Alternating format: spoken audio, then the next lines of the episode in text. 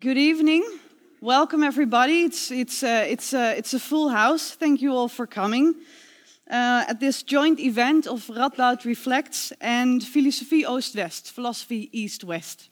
And uh, we're very happy to have you all here. And maybe it's not it's not a not a big a surprise as uh, uh, it's it's said to be the case that in uh, almost twenty percent of all Dutch.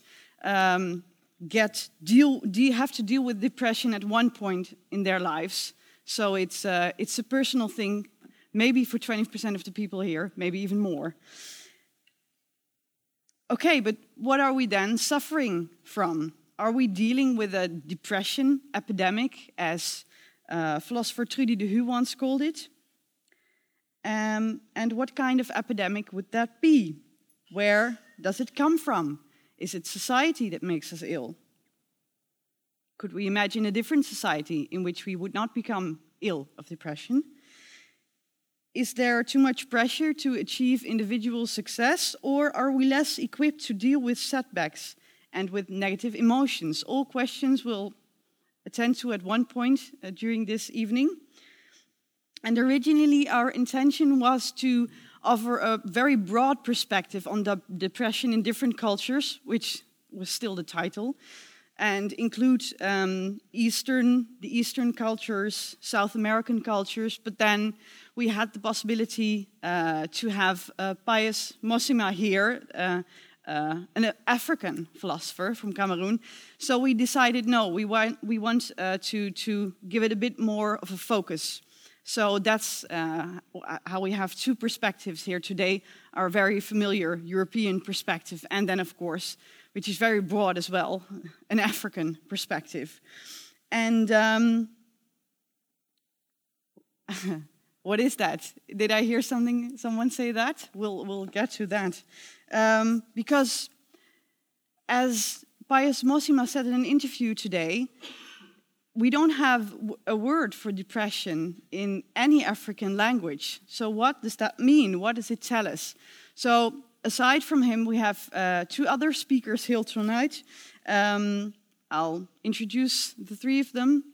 They will give each a twenty minutes lecture and afterwards uh, have a discussion uh, chaired by me. Uh, my name is Lisa Dooland. I work as a program manager at Radboud Reflects. Um, and then afterwards, there's, of course, after the discussion, there's time for, for questions from you.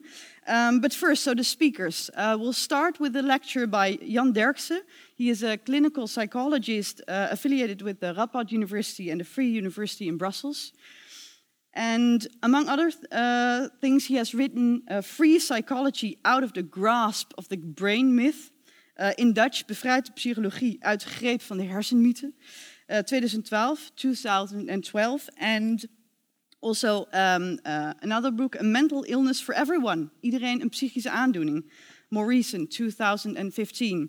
And uh, tonight he will guide us through uh, thought on depression, because what are we talking about really, and what is depression? Has it changed in the past years? Um, then we'll go to Angela Roothaan. She's a philosopher and works at the Free University in Amsterdam. She's written on Spinoza, the experience of nature, spirituality and ghosts in modern culture. And more recently, her research focuses on African philosophy and uh, shamanistic ontology. And she will guide us into the, the, the African philosophy somewhat. She'll, she'll bridge the gap between Europe and Africa. Um, and then we have Pius Mossima, um, who is a philosopher, of course, and affiliated with the University of Bamenda in Cameroon. And he specializes in African and intercultural philosophy. And he will then guide us into uh, um, African philosophy, intercultural philosophy uh, specifically, and, uh, and of course, um, an African take on uh, depre- depression. So um, that's the program for tonight. I hope you will enjoy it also, uh, not get too depressed. And um, first, a warm welcome to Jan Derksen.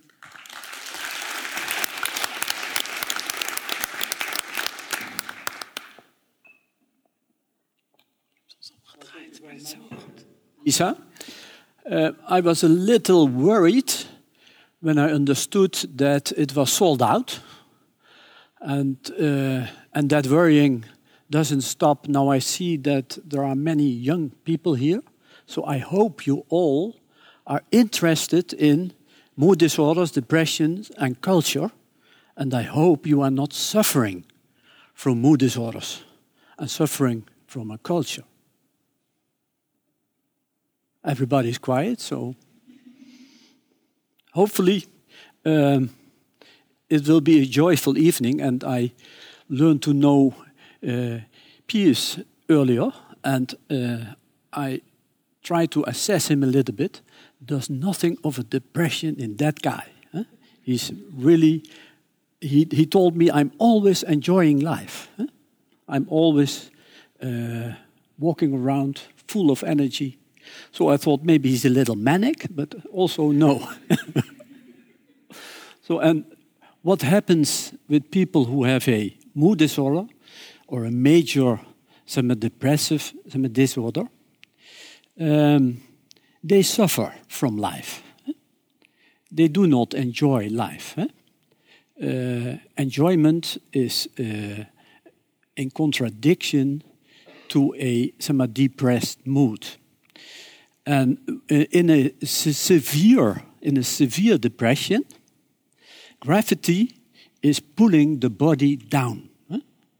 Uh, a depression is movement. When you look with a clinical eye, then you can. Uh, Notice immediately the way in which somebody is walking and making his or her gestures and uh, talking. And is there energy? Is there spirit? Is there? Is it lively? Eh? When a mood disorder is present during a longer period, it pulls everything down to the earth. Gravity is more able to pull the body down than when there is no mood disorder. You also see that in those nice uh, drawings. Um,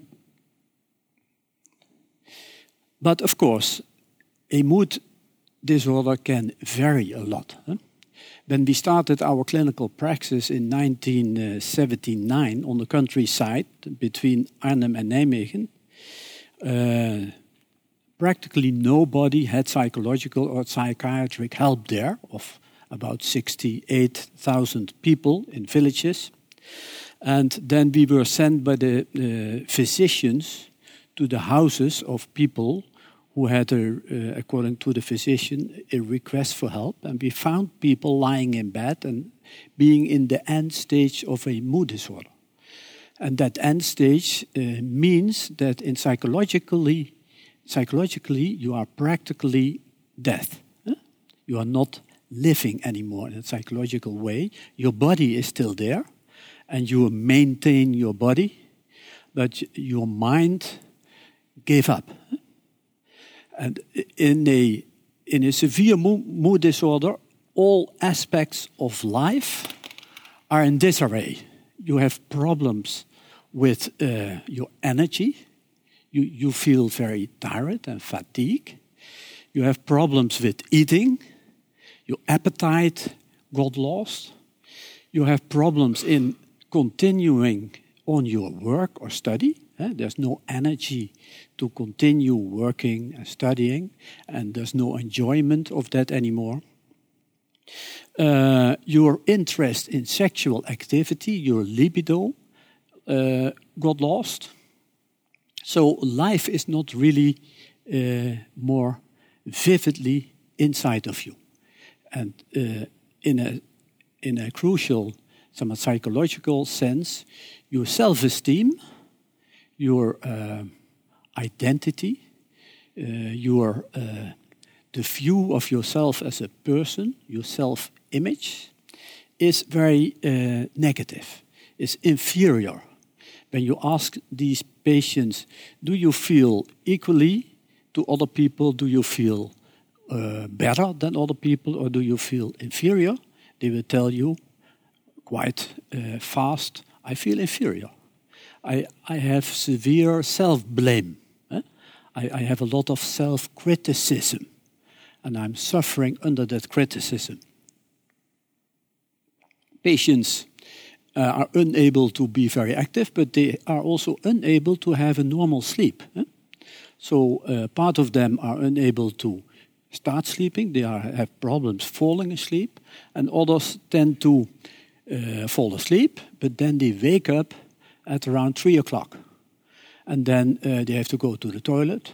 That's normal. And then uh, it's impossible for them to sleep again. And they start brooding. Eh? They are uh, brooding and thinking and having obsessed thoughts. So a uh, real clinical depression is a is a severe a severe disorder, and that clinical depression is not so frequent. Hè? We talk about mood disorders as the common cold. Hè? So that's the uh, next to anxiety disorders. Mood disorders are what uh, uh, appear most frequent in people's lives. Hè? That we just had the research in the youngsters between uh, uh, until twenty-five years, and then you saw, of course, the A D H D and autism nowadays and addictions. But there was one crucial sentence: anxiety and mood disorders are most frequent, and that's always like this. So also in you, young people, most, if you have a psychological disorder, most of the time it has to do with anxiety or with a mood disorder, and normally a combination of the both. But that mood disorder is not always a real clinical some depression, happily. Eh?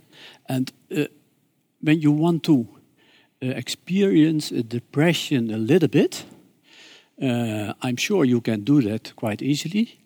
Uh, make yourself very tired, huh? And stay up, huh? And uh, don't don't go to bed, but try to stay active, and then observe yourself, observe what's happening, and then you feel some of the symptoms in a light way. Of patients with a mood disorder experience that practically every day, and then it's very difficult to experience immediately your low self-esteem and your inferiority feelings, because normally you will not uh, stir them up so easily. Eh? But, but the physical feeling of being tired and feeling down and feeling blue and lack energy is is is easy uh, is easy to experience in in a certain condition. Um, nowadays, what we see in clinical praxis is that a lot of our patients uh, present symptoms of a mood disorder, huh, without having the full condition. Huh? But they have several symptoms, and they suffer from that. Huh?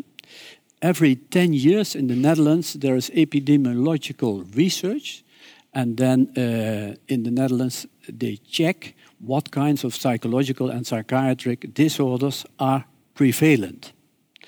And those disorders, amongst other things, anxiety disorders, mood disorders, personality disorders, addictions, A D H D, autism, et cetera, they practically stay the same during the years.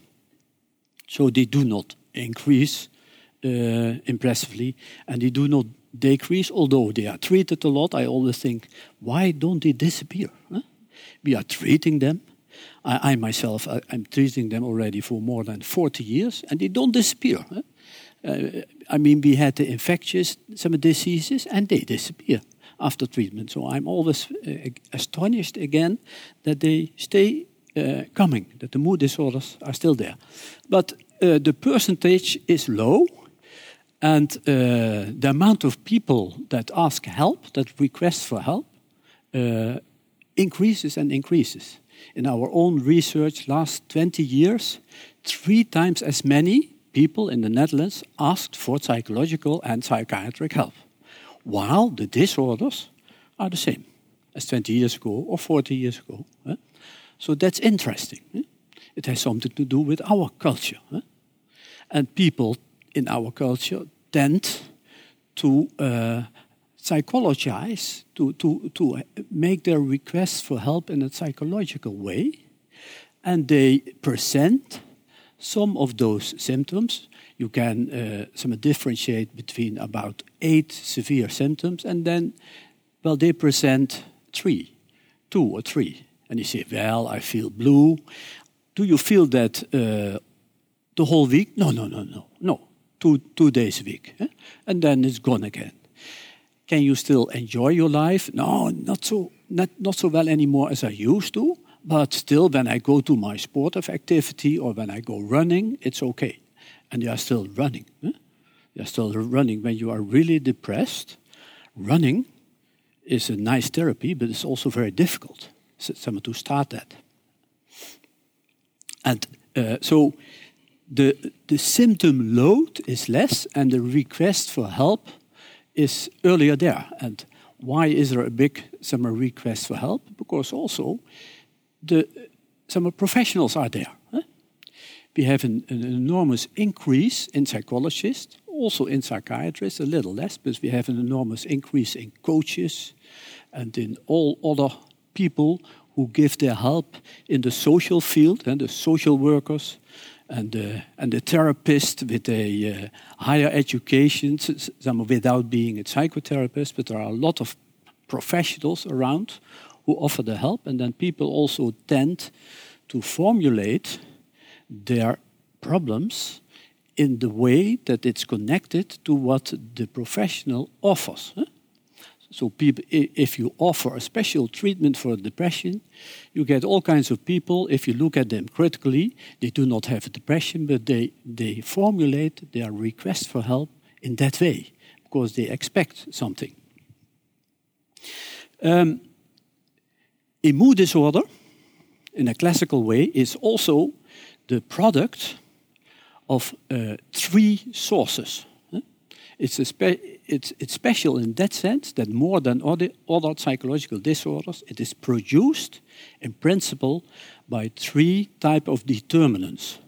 Biological, physiological, psychological, and cultural. You can have a mood disorder produced by cultural, social, cultural issues.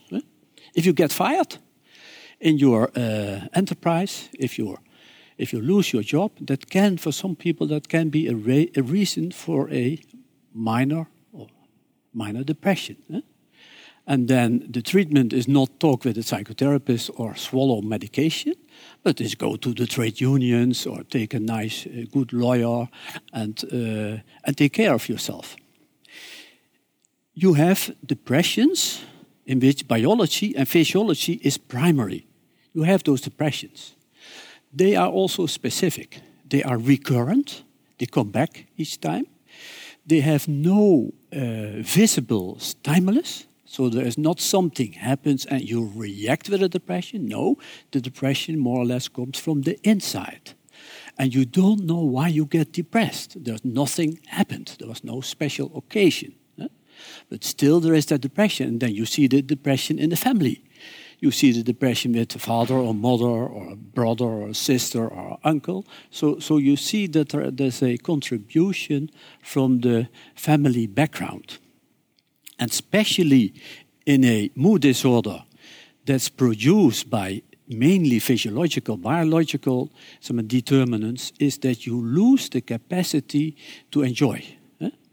You lose your deep-seated wishes and you are unable to enjoy life. If you, if I have a grandfather in my consulting room who has a depression, my first question is, can you still enjoy your grandchildren? When he tells me no, I'm, I'm getting very careful and I'm going to assess adequately what all traits of his mood disorder are. I, I look at his suicidal wishes because I know then there is a severe depression in which biological uh, some determinants play a role. Then, of course, most of the mood disorders are not so much caused by biology, physiology, or by social cultural aspects, but later on tonight we maybe change our, our opinion on this. Eh? But most in the individualized culture in the West, most mood disorders uh, or, or traits of a mood disorder are produced by psychological determinants, psychological mechanisms. Let's take a few. When you are more introverted than extroverted, and when you get hurt in social communication, you are like a vacuum cleaner. You suck everything in.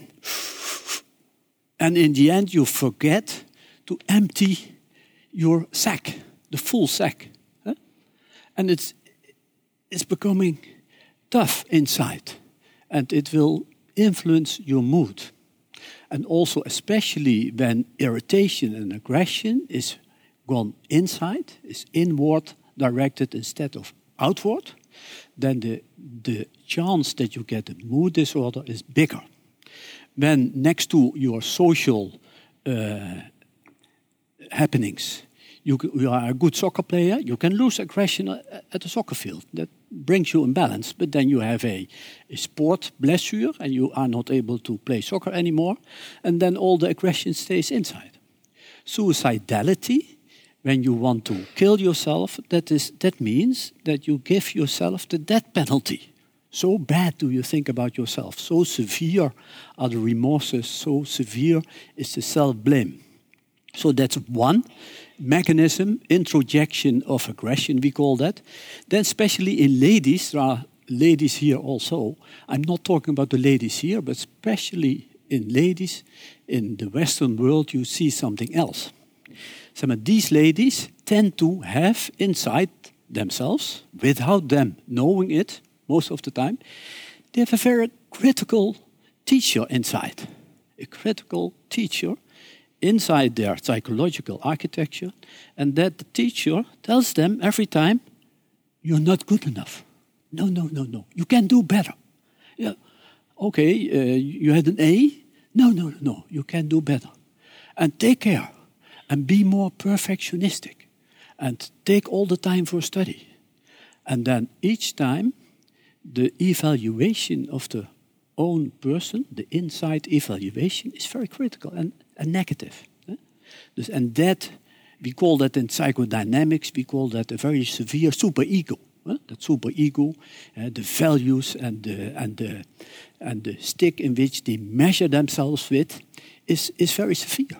And that uh, the critical part of themselves is part of upbringing, and it's part of fantasized relationships they had in earlier life. They internalize that fantasized relationships, and they build it up in, uh, until a, a strong, um, a strong person, critical teacher person. And I tend to analyze that in my female patients and try to make them conscious of that evaluation, and then they are, are going to, gradually they are going to feel and see how self-critical they are. And in every part of life, that self-critical attitude is there and forces them in a in, in, in a position that's vulnerable. So that's an interesting uh, aspects, especially in female. You also find it in males, but more in females. Also female students nowadays, they perform better than the males. They are more conscientious. Uh, they are more. Uh, that's all. That all has to do, of course, with the self-critical attitude. It also prevents them from enjoyment, from lust, from being able to feel aggression and uh, erotic feelings. Uh, but they tend to think a lot. Uh, And people with a mood disorder, they sometimes they only live in their head. And they tell you about the brooding and the thinking and the obsessions. And for them it's difficult to relax and listen to their bodily feelings. Eh? And integrate more uh, their feelings, fantasies, and express them more. Eh? So, so there's a break on their system, and there is that critical uh, topic. So you see that in the West. I think that's typically in the West. And it, in the end, it has to do with our individualization of our culture. That is the part, it started with the ancient Greek and the Romans. And we had the Renaissance and Enlightenment. And that all produced individualized people. People who, who have their own identity, their own self. It's quite difficult from an African or an Eastern culture, in which the uh, surroundings and the family are more crucial, and there's less pressure on the identity, and there's less pressure to develop their own identity. So that's one part. Another part of the, according to my observations in the last twenty years, is that, of course, we had the millennials, we had our generation Y, and the millennials since the nineteen eighties. And they were brought up in, uh, in a quite prosperous economic period. Huh? that uh, where everybody has enough money and people were able to develop themselves and to uh, and to uh, work with their own desires and demands and realize their personal uh, wishes. And the parents uh, were very careful with their kids. And when they had to go to the school, they brought them on the backbench of the car. From the school, they had to go to the swimming pool for the swimming lessons. They brought them with the car to the swimming lessons. And they didn't need to be outside or in the rain or on the bicycle or huh? or, or walking. And uh, parents tend to be very careful and guide the children in everything. Oh, take care, don't do this and don't do that. Huh? So that neurotic attitude, which is very much criticized already by ancient philosophers, like Rousseau and Kant, huh? They already said, well, you shouldn't do that, because then you, uh, you, you, the buffer that you create amongst your child uh, doesn't give them the chance to experience life and to experience the social environment and get a, a, a blue eye or a bleeding nose or drop from the bicycle in the strong wind or be entirely wet, soaking wet, come at home and feel that frustration. So for your self-esteem, uh, wrestling with frustrations is very helpful for the self-esteem in your psychological back office. And that was more or less taken out of the upbringing for a certain generation. Not the whole generation, but part of it. And what they did, instead of that, they painted the front office of those youngsters. Five minutes? Three minutes. They painted the front, the front office of the youngsters because they came home, four years old, and they had a drawing from the primary school or the kindergarten. And then the parents say, oh, beautiful. Oh, what a beautiful drawing. Everything is perfect. Huh? Instead of that the parents say, okay, it's quite nice, but you can better, you can do better. It's all yellow there, and there it's still white. Why not paint a little bit more? When you do that, the child is immediately trying to improve itself. And that's a, a, a crucial psychological mechanism in the upbringing. Eh? Having frustration and also having them strive to making the product and itself better. So uh, their, their front office, their psychological front office, is then painted in an easy way. The children get the idea that I'm, I'm fine, I'm okay, I'm doing good. And when you can learn good, and when you are good in sports, then they are twenty-one, twenty-two, and they are for the first time in society having a job in the societal jungle, huh? having a job. And there, after three months, they get a feedback session from their C E O, the manager, and he criticizes the young lady or man. Huh? And then sometimes that's the first time in life that they really hear criticism. So they get in a crisis and they come to us. And they ask for help. They have something to help. Well, what's happening to me? I get a burnout. Now they, they're talking about burnout when they are twenty-three. And burnout looks like a depression most of the time. It is not completely the same, but burnout was meant for people who were working thirty years in, in, uh, in the education or in healthcare. Huh? And now the youngsters are there in, in, in, our, in our praxis and asking help. And then you see that they were not very much equipped in their back office to tolerate frustration and have a uh, severe tendency to achieve. And, uh, and were able to have setbacks and drawbacks and then fight back. Eh? So, so that back office force that's also crucial for the self-esteem uh, is lacking a little more than Uh, people who were born in the sixties or in the fifties. Huh? So, so there's also that cultural influence on the upbringing. And that upbringing is uh, the parents who, who want to do it really well, a little bit too well, and they were a little bit too uh, careful, a little bit too much protection, and then the, and then the possibility to, to, to tolerate frustration, also tolerate depression, as a part of daily life. Eh? Nobody is cheerful except Pius. Nobody is cheerful all day long. Maybe in Africa they are. I'm, I'm very angered to hear about that. But uh, normally we have the moods, the normal mood swings. And then there is the, the, you need the tolerance for that. You need to be able to cope with that. Thank you very much.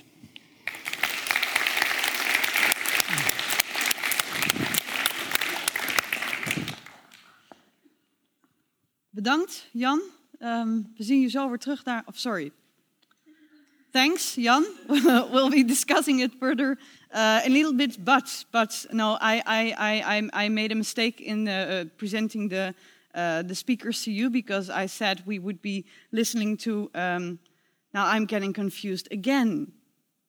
I said we would go listening to Angela again, but we're not.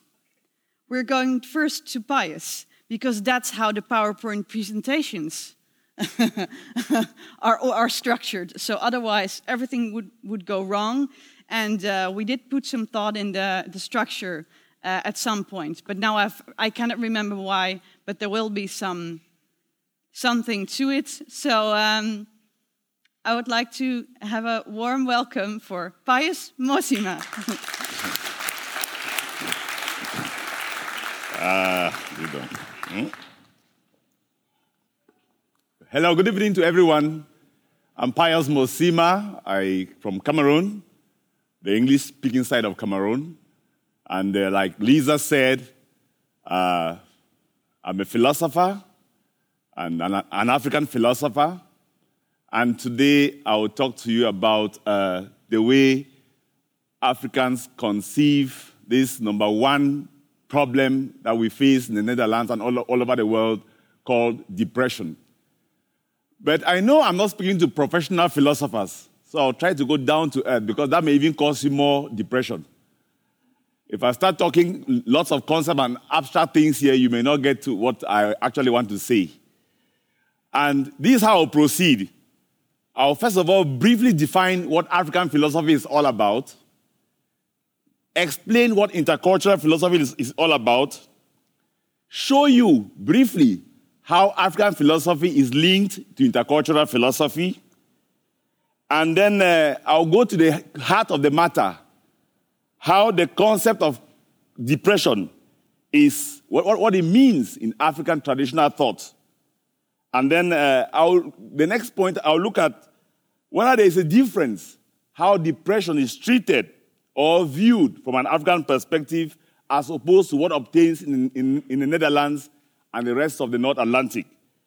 And finally, I'll ask this fundamental question, whether it is possible for us to use uh, African healing systems or rituals to treat somebody who is suffering from depression in the North Atlantic. Um, what is African philosophy? If I stand here to define African philosophy, you, if you have been reading about philosophy globally, you realize that African philosophy itself started from frustration, depression, and today it has moved to impression and admiration. What does that mean? Even if you are depressed, depression should be a starting point for you to become a better person. And I will show you how in, in Africa we can move from frustration, depression, to impression and admiration. And Jan is right to say that Pius is always a very happy person. I come from a very happy background. In our society, we are dancing. In spite of the poverty, in spite of the AIDS, in spite of the wars, we try to be happy. And I'll show you what makes us happy. When things go wrong, I go back there and take my inspiration and continue being happy. So why was African philosophy feeling so depressed? African philosophy was so depressed because of racism. Some Western philosophers said, Africans cannot reason. Africans don't have a philosophy. Africans are primitives. Africans are savage. Is that not enough reason to cause us depression? It's enough reason to cause depression and frustration. But what did Africans do? Thanks to another Westerner, Father Placide Tempels, the Belgian uh, uh, priest, he came and said Africans can have a philosophy. And from that day, all of us have picked up from that frustration and that depression, and we have been able to come today, and we are talking what African philosophy is all about. If you read Hegel, you read Kant, you read Rousseau. I don't need to go Lucien Lévy-Bruhl. If you read what they said about Africa, it was already a starting point for terrible depression, terrible frustration. But today, African philosophy exists. And what is this philosophy? It is the worldview of the African. It is the way Africans are able to critically examine their essence and existence. Now, there is a problem with this definition because I'm moving to a next step, intercultural philosophy. And I will show you how where we define African philosophy, limiting it to a particular perception, we cannot heal depression globally. Because today, we talk of migration, we talk of interconnectedness, we talk of movement. I left Yaoundé yesterday at ten p.m. By six, by, by ten a.m., I was already in Amsterdam. Life is moving so fast. We are meeting, we are migrating, we are encountering each other.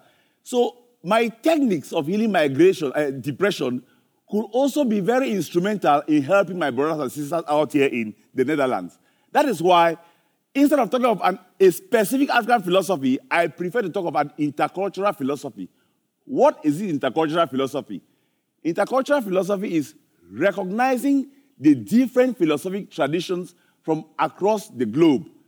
It is considering that every part of the globe has their own contribution to make as far as philosophizing is concerned. And so, this has a relevance as far as treating depression is concerned.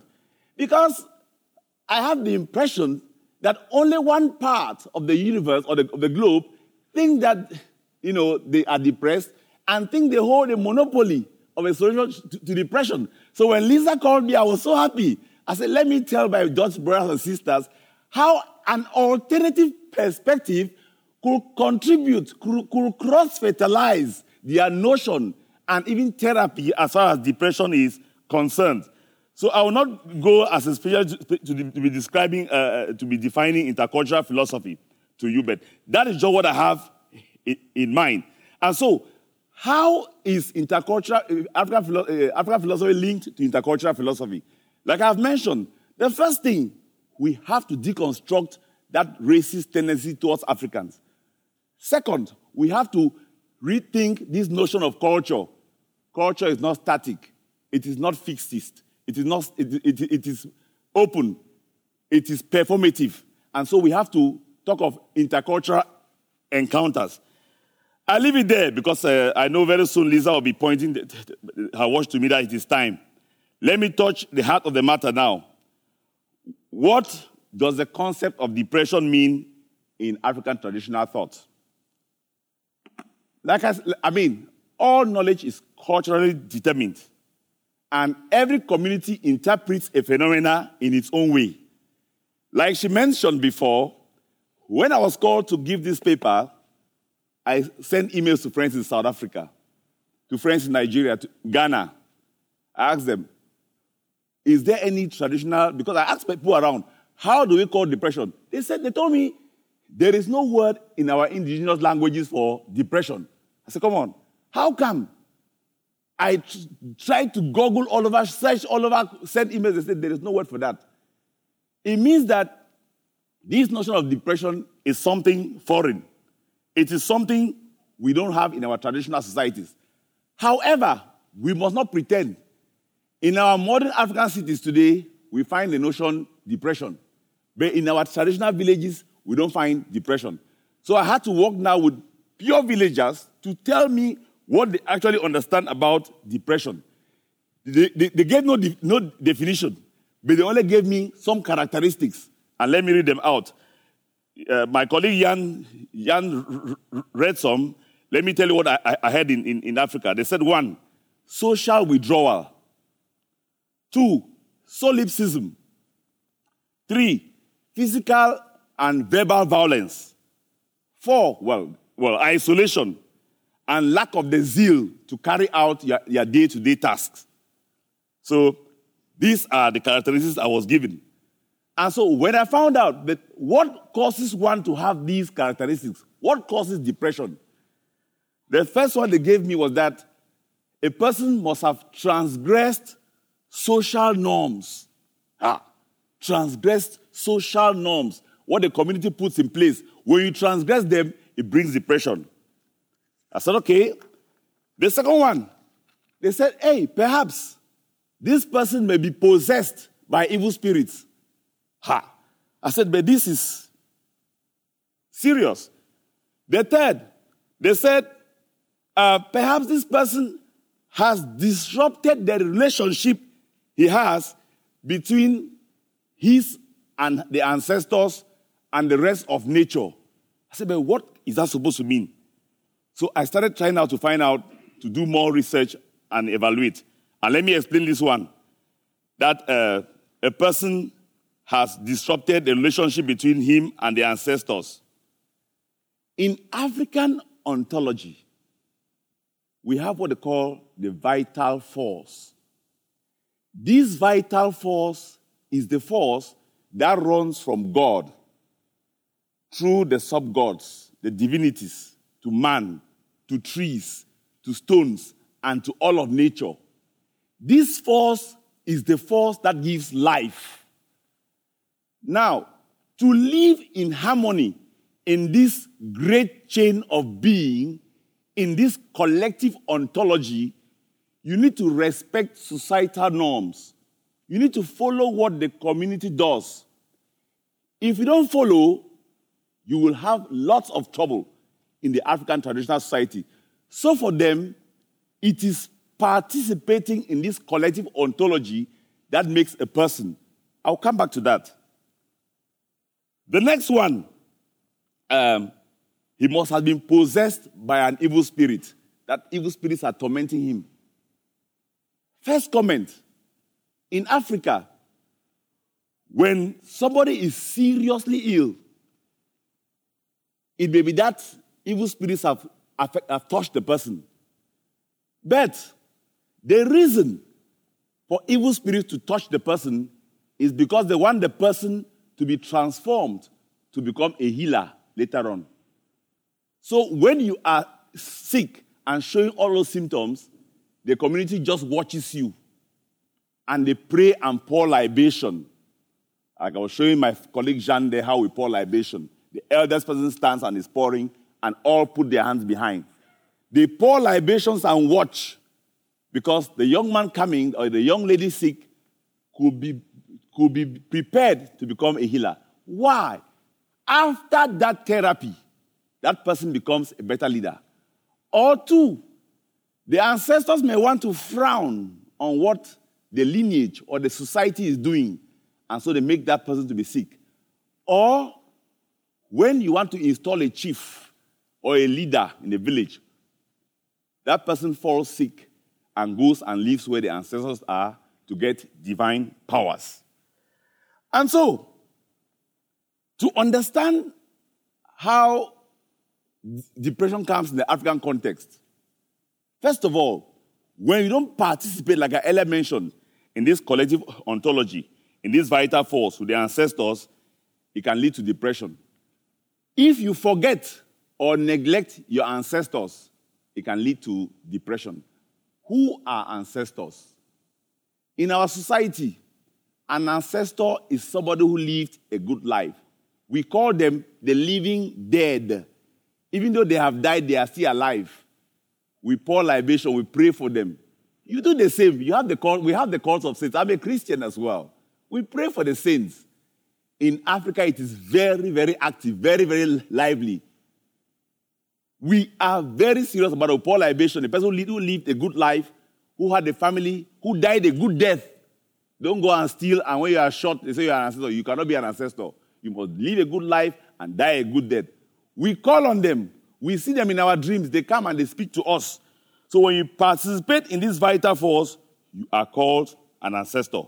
And so all those who participate in this, in this force, when you disrupt it, you are bound to have depression.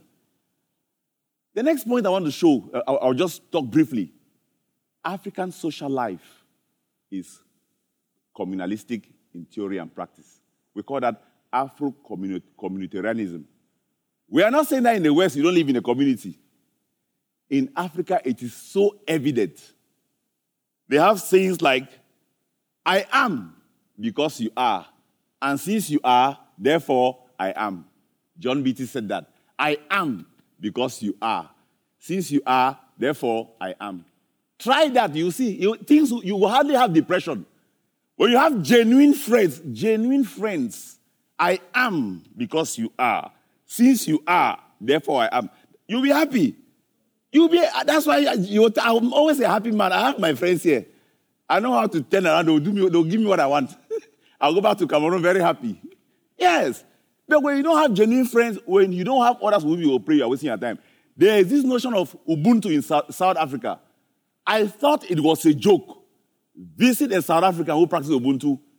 Ubuntu, Gamantu, Gamuntu. A person is a person through other persons. Try it. Depression cannot be a portion. It is because we avoid other people.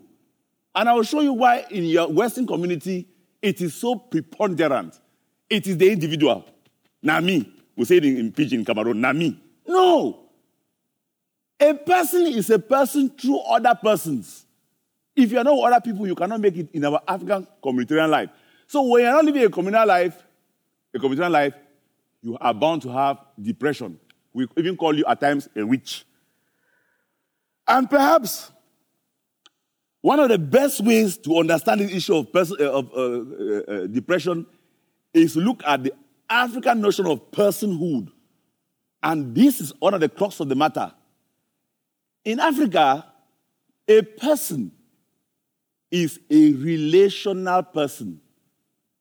A person is one who relates with others, who participates with others. In fact, in our ethics, the notion personhood is a value-laden concept. You see, when you are compassionate, tolerant, care for others, or you live in harmony with society, you are a person. So the ultimate goal of every individual is to become a full person or a genuine person. To say that somebody is a person is one who is friendly, who is kind, who is hospitable, who is caring. When you say this person does not have personhood or the person lacks Ubuntu, it's one who is stingy, who is greedy, who is selfish, et cetera. Now, philosophers have made the world follow a certain orientation. But my dear brothers and sisters, read philosophy with a critical eye. Don't take philosophers for the gospel truth, especially those who sit in one corner of the world and dictate the pace to the rest of the world. Read philosophy critically. I have a lot of respect for Kant, for Hobbes, for Locke, and Descartes. But there are some fundamental things they said which seem to be controlling this, the rest of the world today. Descartes says, Cogito ergo sum. I think, I think, therefore I am. Okay. Uh-huh. It's good. Children are now following you the whole way today. I think it is me. I. So since it's I, I can shoot everybody and go away. No care for community, even for the body. Look at the second meditation. Those who have read Descartes on the nature of the human mind, that it is more easily known than the body. That's all. That's what Descartes says. The body for him, oh, the body for him. No way. He dis- makes this, this dualism between the mind and the body. And so we spend our whole time, I, the ego. Our psychologist was telling us about the superego, et cetera. He, I was just looking at him and laughing. That is true. That is the way the Western mind has been uh, fabricated, not only fabricated, fixed to conceive the person as me alone. And I don't blame the Western mind. You want to, you want to achieve goals. I want to be a professor.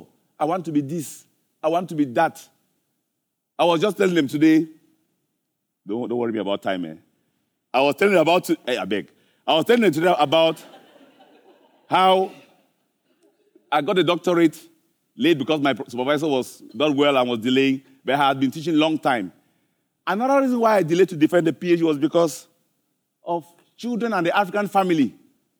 I cannot leave my brothers and sisters. We are living that extended family. You must take care of them. When your mother is sick, you must feel.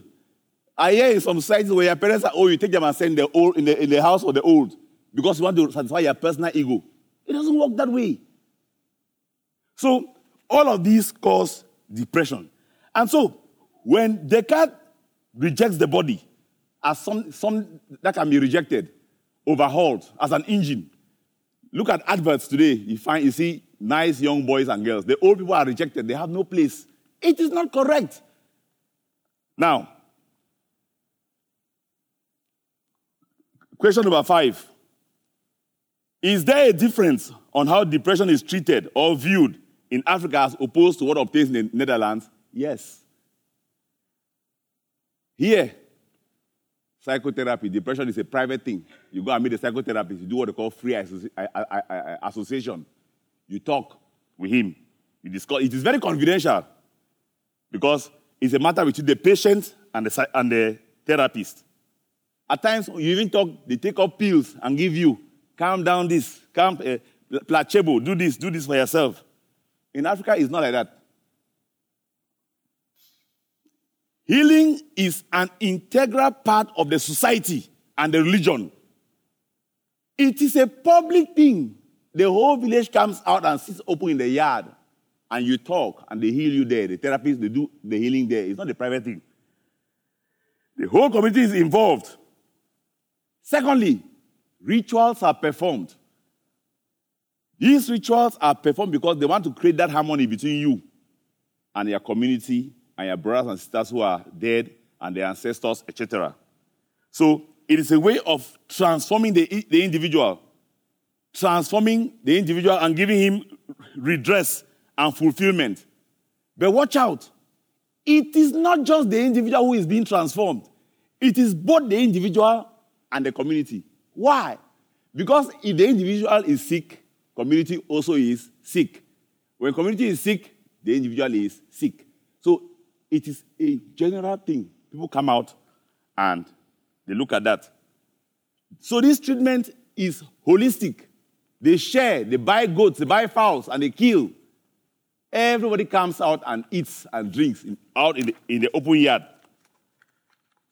And then uh, one shocking thing. There is no title in Africa like a therapist or a patient. Somebody is sick, yes. But uh, like I said, in Africa, the patient ends up even becoming a therapist because of that transformation, like I said before. So that gap is not there. That difference is not there. And then there is something I, I, I don't know what, what it obtains here. Music, dancing, singing, et cetera. Calling the ancestors through the drums, through the music. Some of us are so busy that we don't even dance. We don't have time to dance. We don't have time to sing. Through dancing, you see that redress. They dance in circles. Oh, this one will cause me depression. So they dance in circles. They dance in circles. And when they dance, they redress themselves. Um, we don't use pills, like I said. We use cattle, we use beads, et cetera.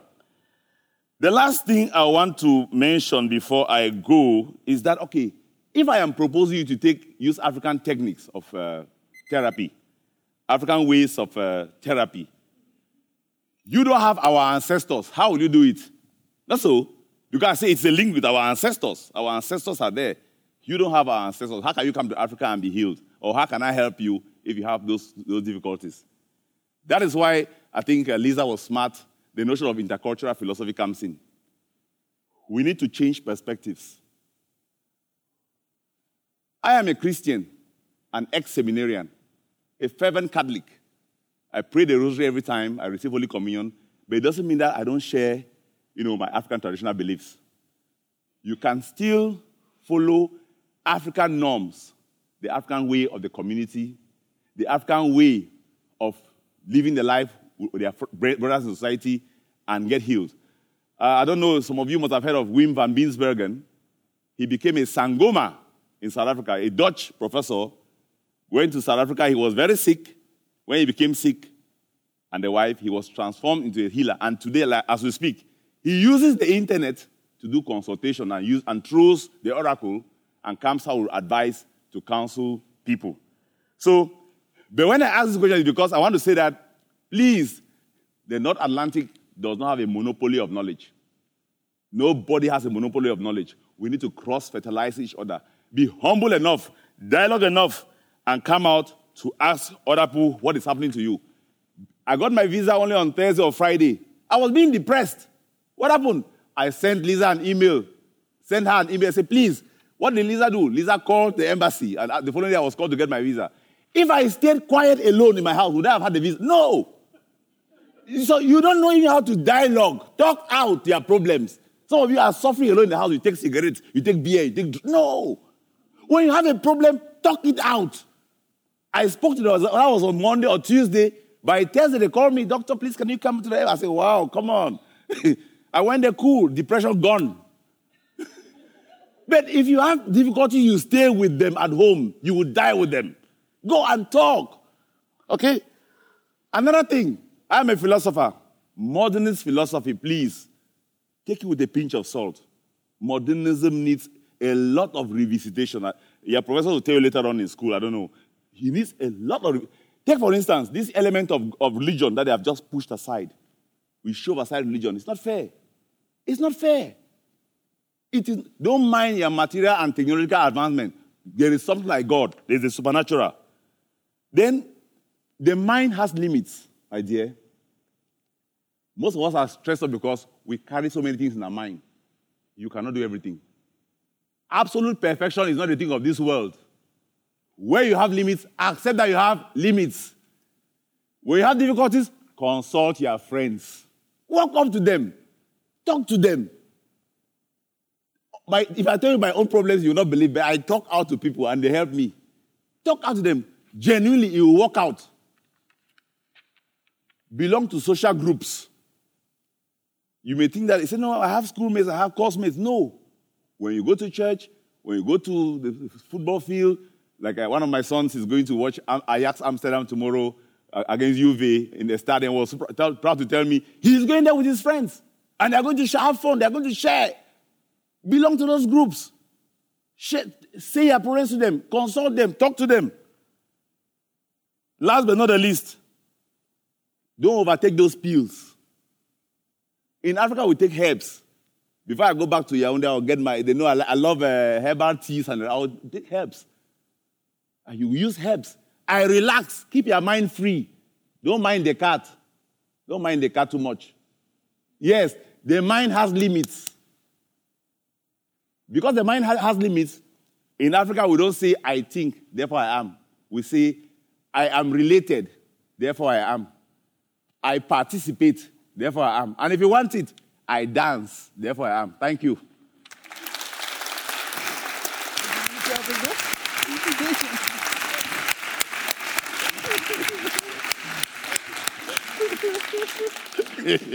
Thank you so much. You made us dance a bit in our minds. Oh, God. Yeah, it's still working. I'll put it down for you, Angela, so you know the time, so you know you have some time left. Um, and um, the floor is all yours. Angela Roothaan.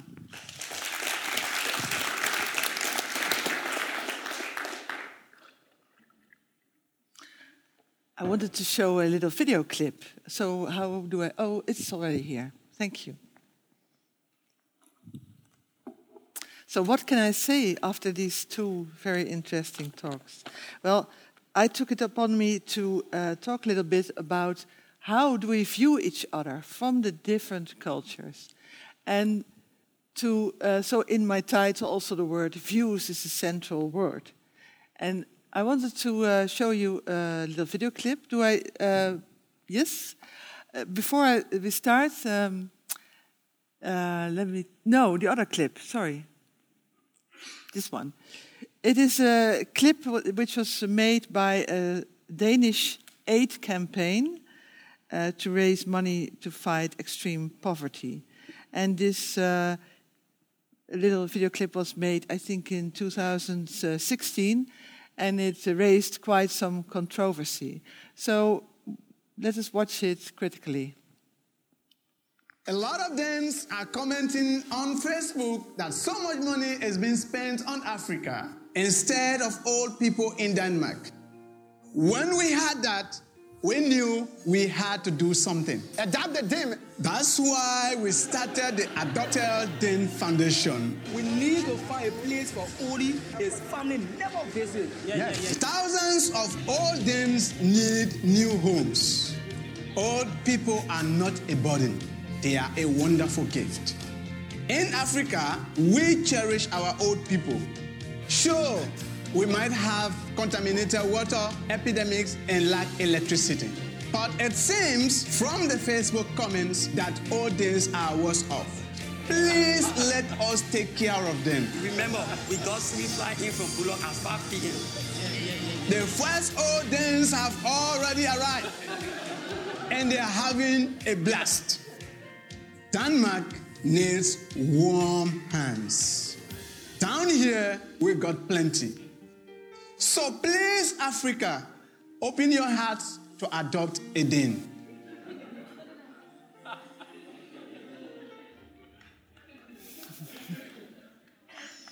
Yeah. Okay. So this uh, phenomenon, this kind of uh, uh, video, it's called sometimes uh, culture jamming.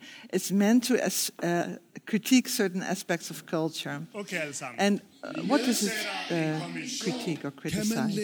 This video criticizes uh, in difficult and different manners, and I heard you laughing all the time, and that means it is quite confusing. It, it turns you from one position to the other. It criticizes stereotypical images of Africans as helpless, hungry, et cetera. Uh, it criticizes uh, the self-centeredness of complaining Europeans. And uh, in a more implicit way, it also criticizes Danish strict immigration policies. And the video itself was also very heavily criticized. So why? You all had laughed, so what was wrong with it? People said it uh, exploited other stereotypes of Africans as non-individualistic and community-centered, and that they are all so happy, although Pius said it is true, but some people in uh, Europe think that it's uh, a simplif- simplification or romanticization of African life. And a deeper level at which this uh, video is criticized is that it keeps the traditional ways of fundraising out of the picture. So Uh, some people say fundraising, charity should not be the way to help poor people. It should be structural changes in uh, economic partnerships, uh, et cetera. Now, when we think this video um, showed some... Let me not forget my... I, th- I thought this already... that my uh, video, uh, this video uh, criticized stereotypes. So how can we speak about African or Western or European uh, images on uh, mental illness or depression? Um, some people say, no, you cannot say that African is a, Africa is a huge continent with so many cultures. And uh, I always say, well, why then would we speak about Western or European? That's also generalization. Uh, A person from Switzerland is very different from a person from Norway or from England or wherever on Europe. So the key is zooming in and zooming out. When you zoom in, you see p- things in their locality, in their sp- specificity. When you zoom out, you can say general picture and you can speak about things that are African or European. So I don't have a problem with generalizations as such, as long as you know that it's zooming out uh, and that you should zoom in again to say things that are specific. And also when you talk about how do we view each other, how can we speak about uh, depression or mental illness in Africa or in Europe in generality, uh, we should never forget that these phenomena are fra- uh, happen in the framework of historical, economic and uh, political events. And these uh, also make the specific flavor of our images, like in the video we just saw. So with that in mind, generalizations can help to learn from each other. And now I uh, want to say also something about uh, another video clip, which shows just one example from a kind of uh, preventive mental health care in uh, Zimbabwe, which is uh, a country with... Uh, Which, which has, like many African countries, uh, many structural problems in uh, public uh, spending and public infrastructure. And as you can see on the slide, that it has only twelve public health psychiatrists in the whole country, which is very little. So uh, can we see this uh, next video? It's about the grandmothers. Tafatwa argues all the time with her husband about money. Zimbabwe's worsening economic crisis doesn't help matters. She became depressed because there was no one she felt comfortable talking to about her problems. Then she heard about the grandmother health providers and their friendship benches. This grandmother helped me. She said every marriage has problems and that I must not give up. When Rosemary McCarthy's husband died, his family evicted her and the children from the house. This happens a lot to women in Zimbabwe. I was going to figure myself because I was very lonely and I was very disappointed. Yeah, but with, the, with this friendship bench, it helped me so much. Friendship benches are simple-looking wooden benches placed outside state-run health centers. Doctors call it basic problem-solving therapy. The grandmothers get a few weeks training, learning how to give advice and listening to people's problems, something they already do as elders in their own families. They say they feel needed. Some people died because of lack of knowledge. Some committed suicide because of lack of knowledge. There were no people to discuss their problems with. Zimbabwe's public health system, like other sectors, is suffering financial crisis. Doctors say there are only twelve public health psychiatrists in the whole country. One in four people can be affected with mental health um, disorders. Um, not just in Zimbabwe, it's a global problem. If you look at the World Health Organization's estimates right now, by twenty twenty, which is essentially in three years' time, depression alone will be the leading cause of disability globally. The grandmothers are paid a basic salary by the state, but there isn't enough cash to expand the health program nationwide.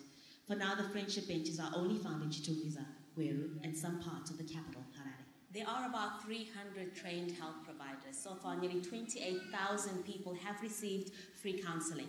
Doctors and patients say the friendship benches are working. Doctors say for now the friendship benches are only found in Zimbabwe, but they believe they could be utilized in communities anywhere in the world, and sometimes simple interventions are the most effective. Harumatasa, Al Jazeera, Harare. Okay. So I think this clip shows a form of what I call preventive healthcare. It's preventive in this, in, not in the sense that these people not already have problems who are helped, but that they, these elders, these grandmothers, help to solve pro- problems before they get out of hand and lead to s- severe depressions. So what is... Um, You can say two things about this uh, video. On the one hand, it has to do also with structural poverty. So you don't have trained psychiatrists, so you train older women who have time on their hands to just sit on a bench and give people advice about their problems. The other thing which is uh, interesting is that they are termed grandmothers, and that adds something to the story that, that Pius told us when he said, we take care of people in the family. I think the term family in this sense is taken in a very wide sense. So when you call someone a grandmother who's not your biological grandmother, uh, that's very normal in uh, African uh, contexts, I think, to speak of younger people as your sons or your cousins or your... So you, you give people family names, and that makes you to a, to a family in a certain way. And in that sense, only the name you give of the people who help you changes something in how you view things. So, but I have to cut it short, I think, Lisa? Yes. So this uh, more or less um, recaptures a bit what Pius uh, told much uh, uh, more elaborately, that uh, when you, he spoke about healthcare in the village, so that's traditional healthcare. And traditional forms of healthcare all over the world are less focused on cure or on treatment, but more focused on prevention. And um, when you speak about mental health, there are certain African cultural elements which may be especially good in terms of prevention because of this focus on what is called Ubuntu, which is uh, a term for this being connected, being a part of this life energy which flows through all that is. Uh, that is. So that's the interconnectedness of all life. Now, here are some elements of traditional healing. I have only one more slide after this to say something about the Western view, because I want to look and how, at how do we view each other. So these are things which may appeal or appall Western Westerners when they think of traditional healing. So healing is not identical to curing. You cure a disease or you cure a certain uh, problem, but healing is more holistic. Healing looks on the disrupted relations. Rituals may support. This is all also a recapturing of what we already heard. Uh, another element is that when you go to a healer, you give offerings instead of paying. So offerings is giving something back to the community, because you your relations with the community are disturbed. So when you give something to the community, uh, this may already help you to heal, to reorder your life towards communal goals and values, and that may be possibly uh, combined with herbal or dietary treatments. So what are the main elements of modern therapy? I cannot uh, be too specific, of course. I'm not a specialist like Jan Derksen, who we heard before. But these are some elements, I think, which may be uh, very visible when I, from a non-European perspective, would look at Western uh, therapy. So what is very uh, interesting in our approach is that we are make a lot of efforts to understand how the brain or how emotions work. We are also focused on uh, interventions in dysfunctional wirings, like, for instance, uh, E M D R, a very uh, well-known therapy nowadays to uh, cure trauma, psychological trauma. Of course, we are very well known for uh, using medicines to suppress certain aspects of severe disorders. And uh, the, the last word is, uh, the last bullet, is more about what especially psychoanalysis has uh, developed, but it's also in a lot of Western therapies, it's a key element, that we uh, look towards understanding our mental problems, that we are also focused on expressing what hurts us, uh, on articulating suppressed memories. It's in many therapies, it's uh, important.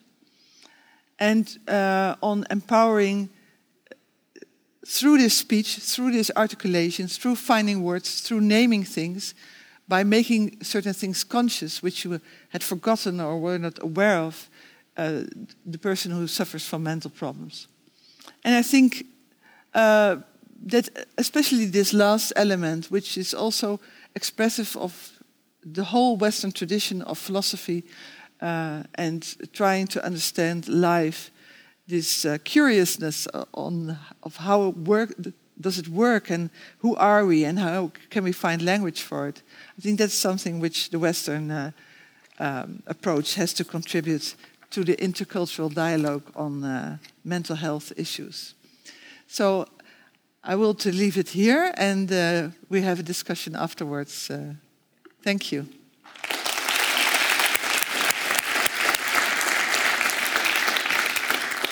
Yes, please, join us. Um, I go sit in the corner. All right, sorry.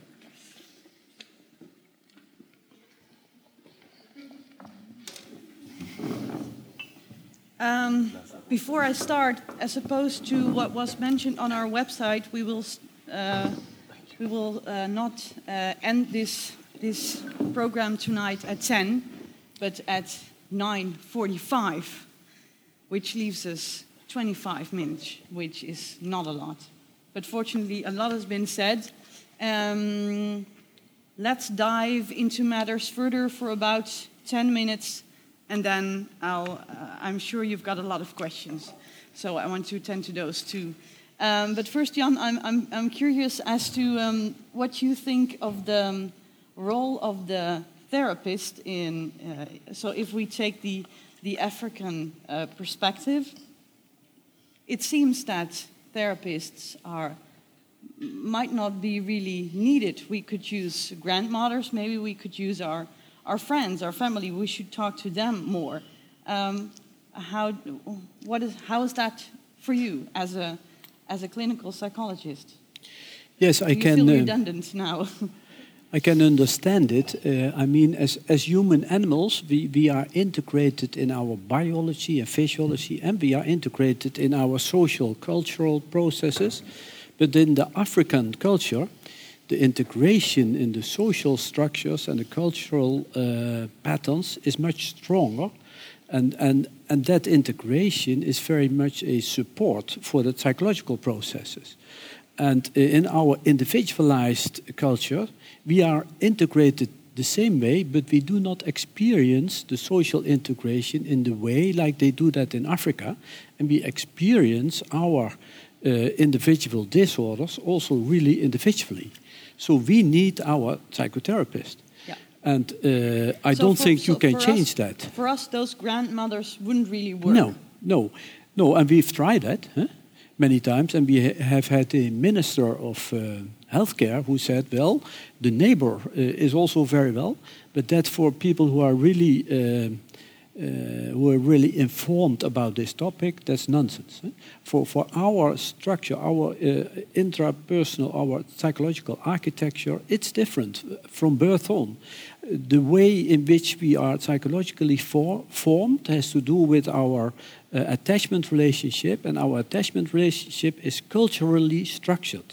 And in Cameroon, the attachment relationship is completely different, has a completely different structure. So the internal psychological world is different. So then you're referring to the fact that Uh, whereas uh, in the West, we, we generally live as a nuclear family. So yeah. There's a mother and there's yeah. a father and there's yeah. children. Yeah. Uh, in Cameroon, and most African countries, you have uh, the, the, the, the families extended. Yeah, um, yeah. And, and the personal differentiation and the articulation of your personal desires and wishes in the West is much stronger. Eh?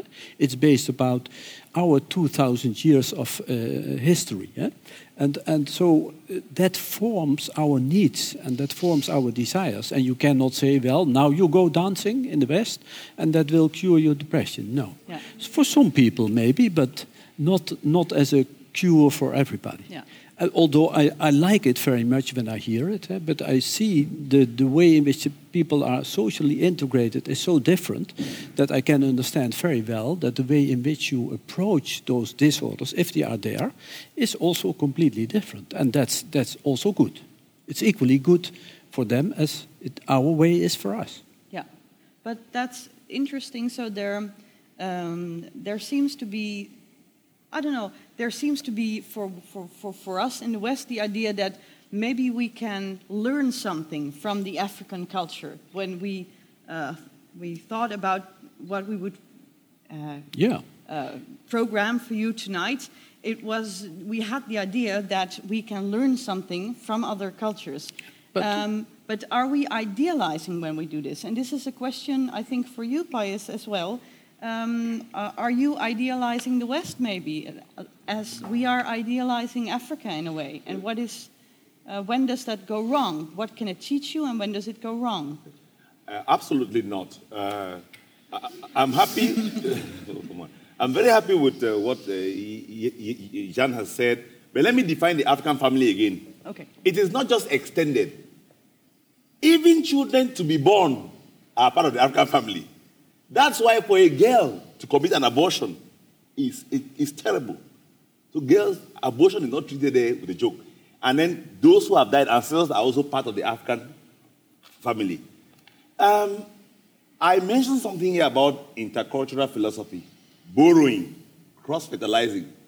In fact, a modern-day psychiatrist like in Zimbabwe is much needed in Africa as well. Times are changing. Globalization. Marty is coming to Cameroon to visit me soon. He may come there with his Ajax uh, depressions.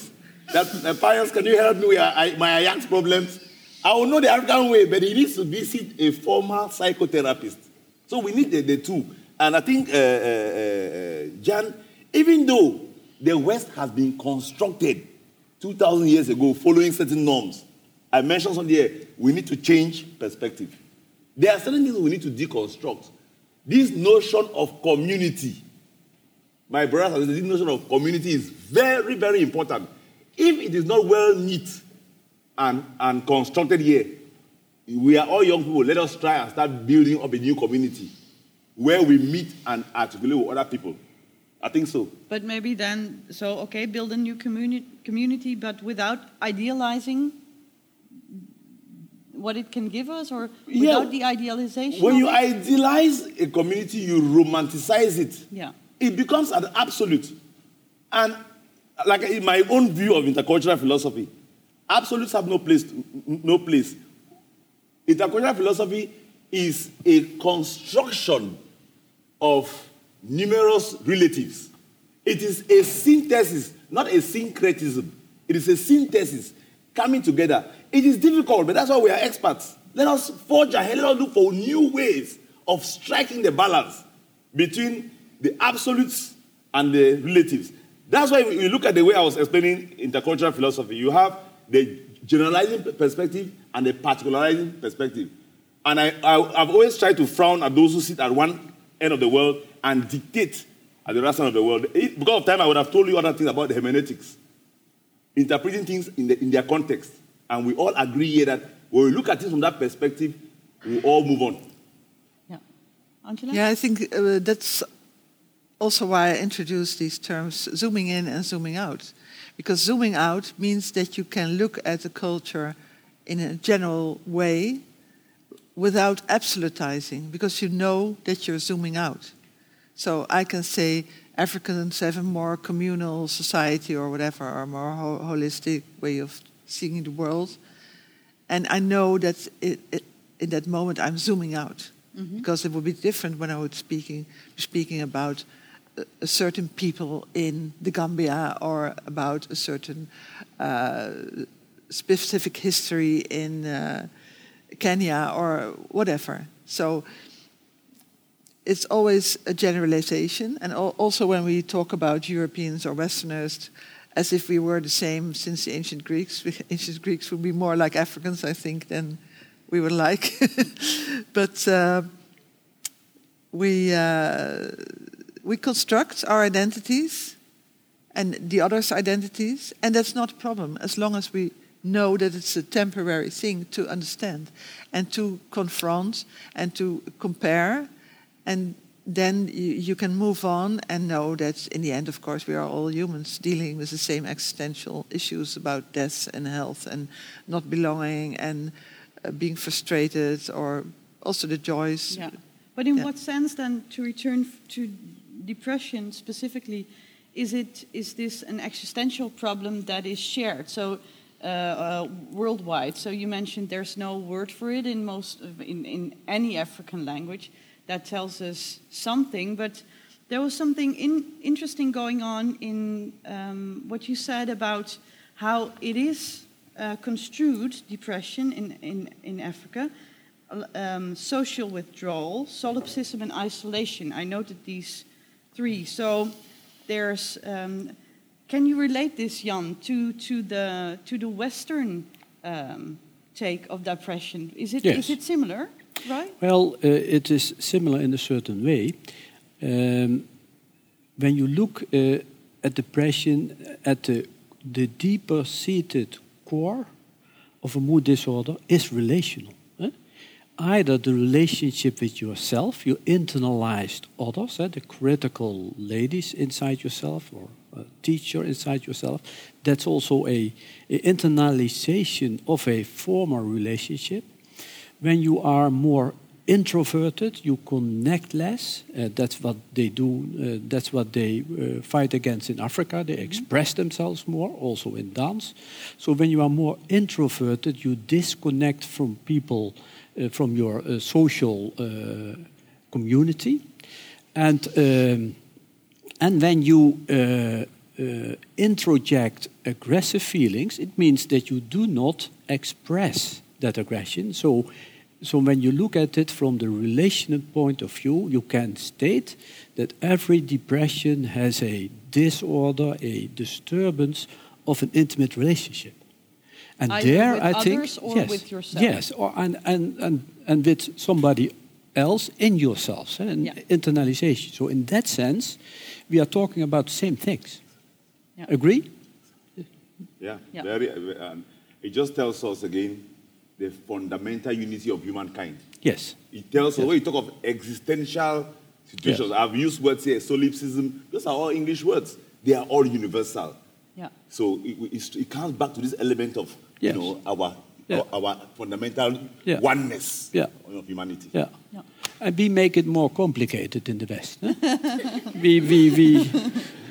Why do we do that? Do we enjoy it? We, no, it's, it's it's it's part of our uh, our very different ideological structures mm-hmm. in our society. So we internalize more, and yeah. then we make a mess of it. Yeah. And you make less a mess of it. You express oh, it, know. and you are part of the subgroup. And, and no. You say no, no. This, no. this is idealization, or no? I, I think that's generalization and simplification. Yeah, I think of course. from from my connections with people from Africa, I know that they also can make things very difficult. yeah. Yeah. For themselves and for others. And oh, but yeah, yeah, yeah. You're exaggerating. Anyway, I was, yeah, and I was about saying uh, about religion before before you asked the question, Elisa. I'm sorry, let me just yeah. intervene. Uh, Mudimbe, heard of Valentine Mudimbe before? No. Mudimbe, retired uh, former. Uh, Mudimbe, you should have talked about Mudimbe. Important uh, African philosopher. Very yeah. important. He talks of an incredible, incomprehensible miracle. This element of app- appropriation. That culture should be ready to learn. Look at Christianity. Christianity left Europe and came to Africa. But today, it is Africans rather coming to convert Europe and the rest of the world. Mm. Africans have appropriated Christianity, and if you go all over the place, it is it's Christianity. It doesn't mean that they have left their roots. Mm. They are still there, but they try to dangle with the two. That's what to say. Yeah. Thank you so much.